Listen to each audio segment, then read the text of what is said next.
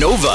Everybody give it up! Smallzy's Celebrity Small Talk Podcast. It's cheat codes. It's Smallzy surgery on Nova. Ladies and gentlemen.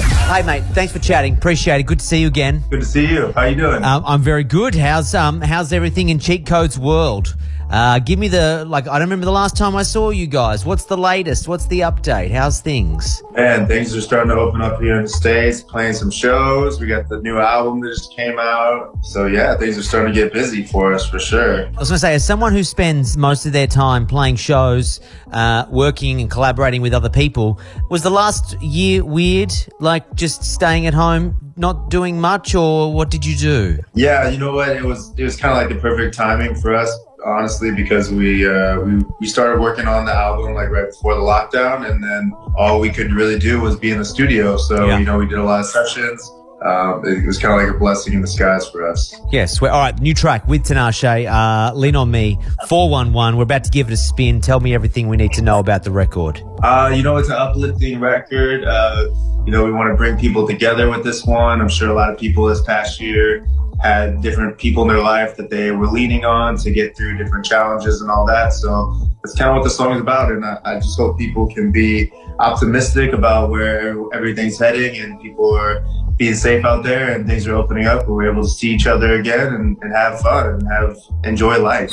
All right, got a, a, a round here called Name Droppers. Uh, you have collabed with a bunch of artists. I'm just going to bring up people you've worked with and the songs. Got a memory, got a story, got something outrageous. Did you party? Did you go and just back in the old days pop a whole magnum of something somewhere in a club in Vegas? Uh, big track with Demi Lovato, No Promises.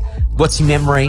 What stories you've got from those days? Yeah, you know, a cool story we had with her is she actually bought us tattoos. Like she, we were going to the, the tattoo parlor and she was like, these ones are on me. So we all got like different tattoos. I kind of got like a no promises style tattoos, like some fingers crossed.